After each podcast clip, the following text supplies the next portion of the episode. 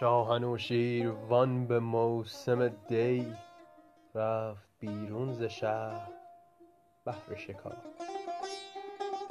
در سر راه دید مزرعه ای که در آن بود مردم بسیار. اندر آن دشت پیرمردی دید که گذشته ست عمر او ز نود.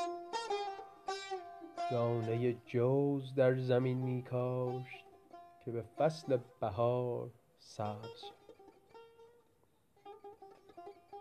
گفت کس را به پیرمرد حریص که چرا حرص می زنی چندین؟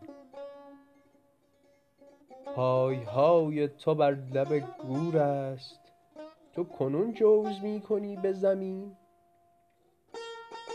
جوز ده سال عمر می خواهد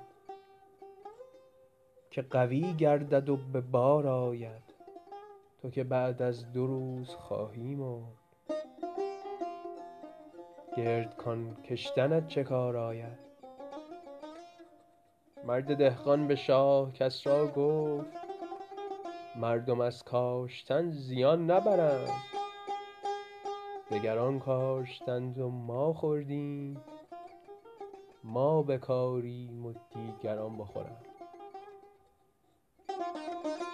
گفت انوشیروان به دهقان زه زین حدیث خوشی که کردی یاد چون چنین گشت شاه گنجورش.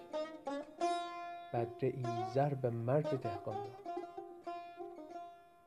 گفت دهقان مرا کنون سخنی ست بو که افتد پسند و مستحسن. هیچ دهقان ز جوزه در عمر برنچیده ست زودتر از من.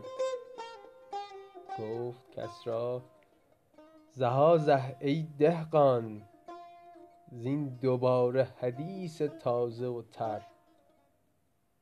هان به پاداش این سخن بستان از خزینه دو بدره دیگر.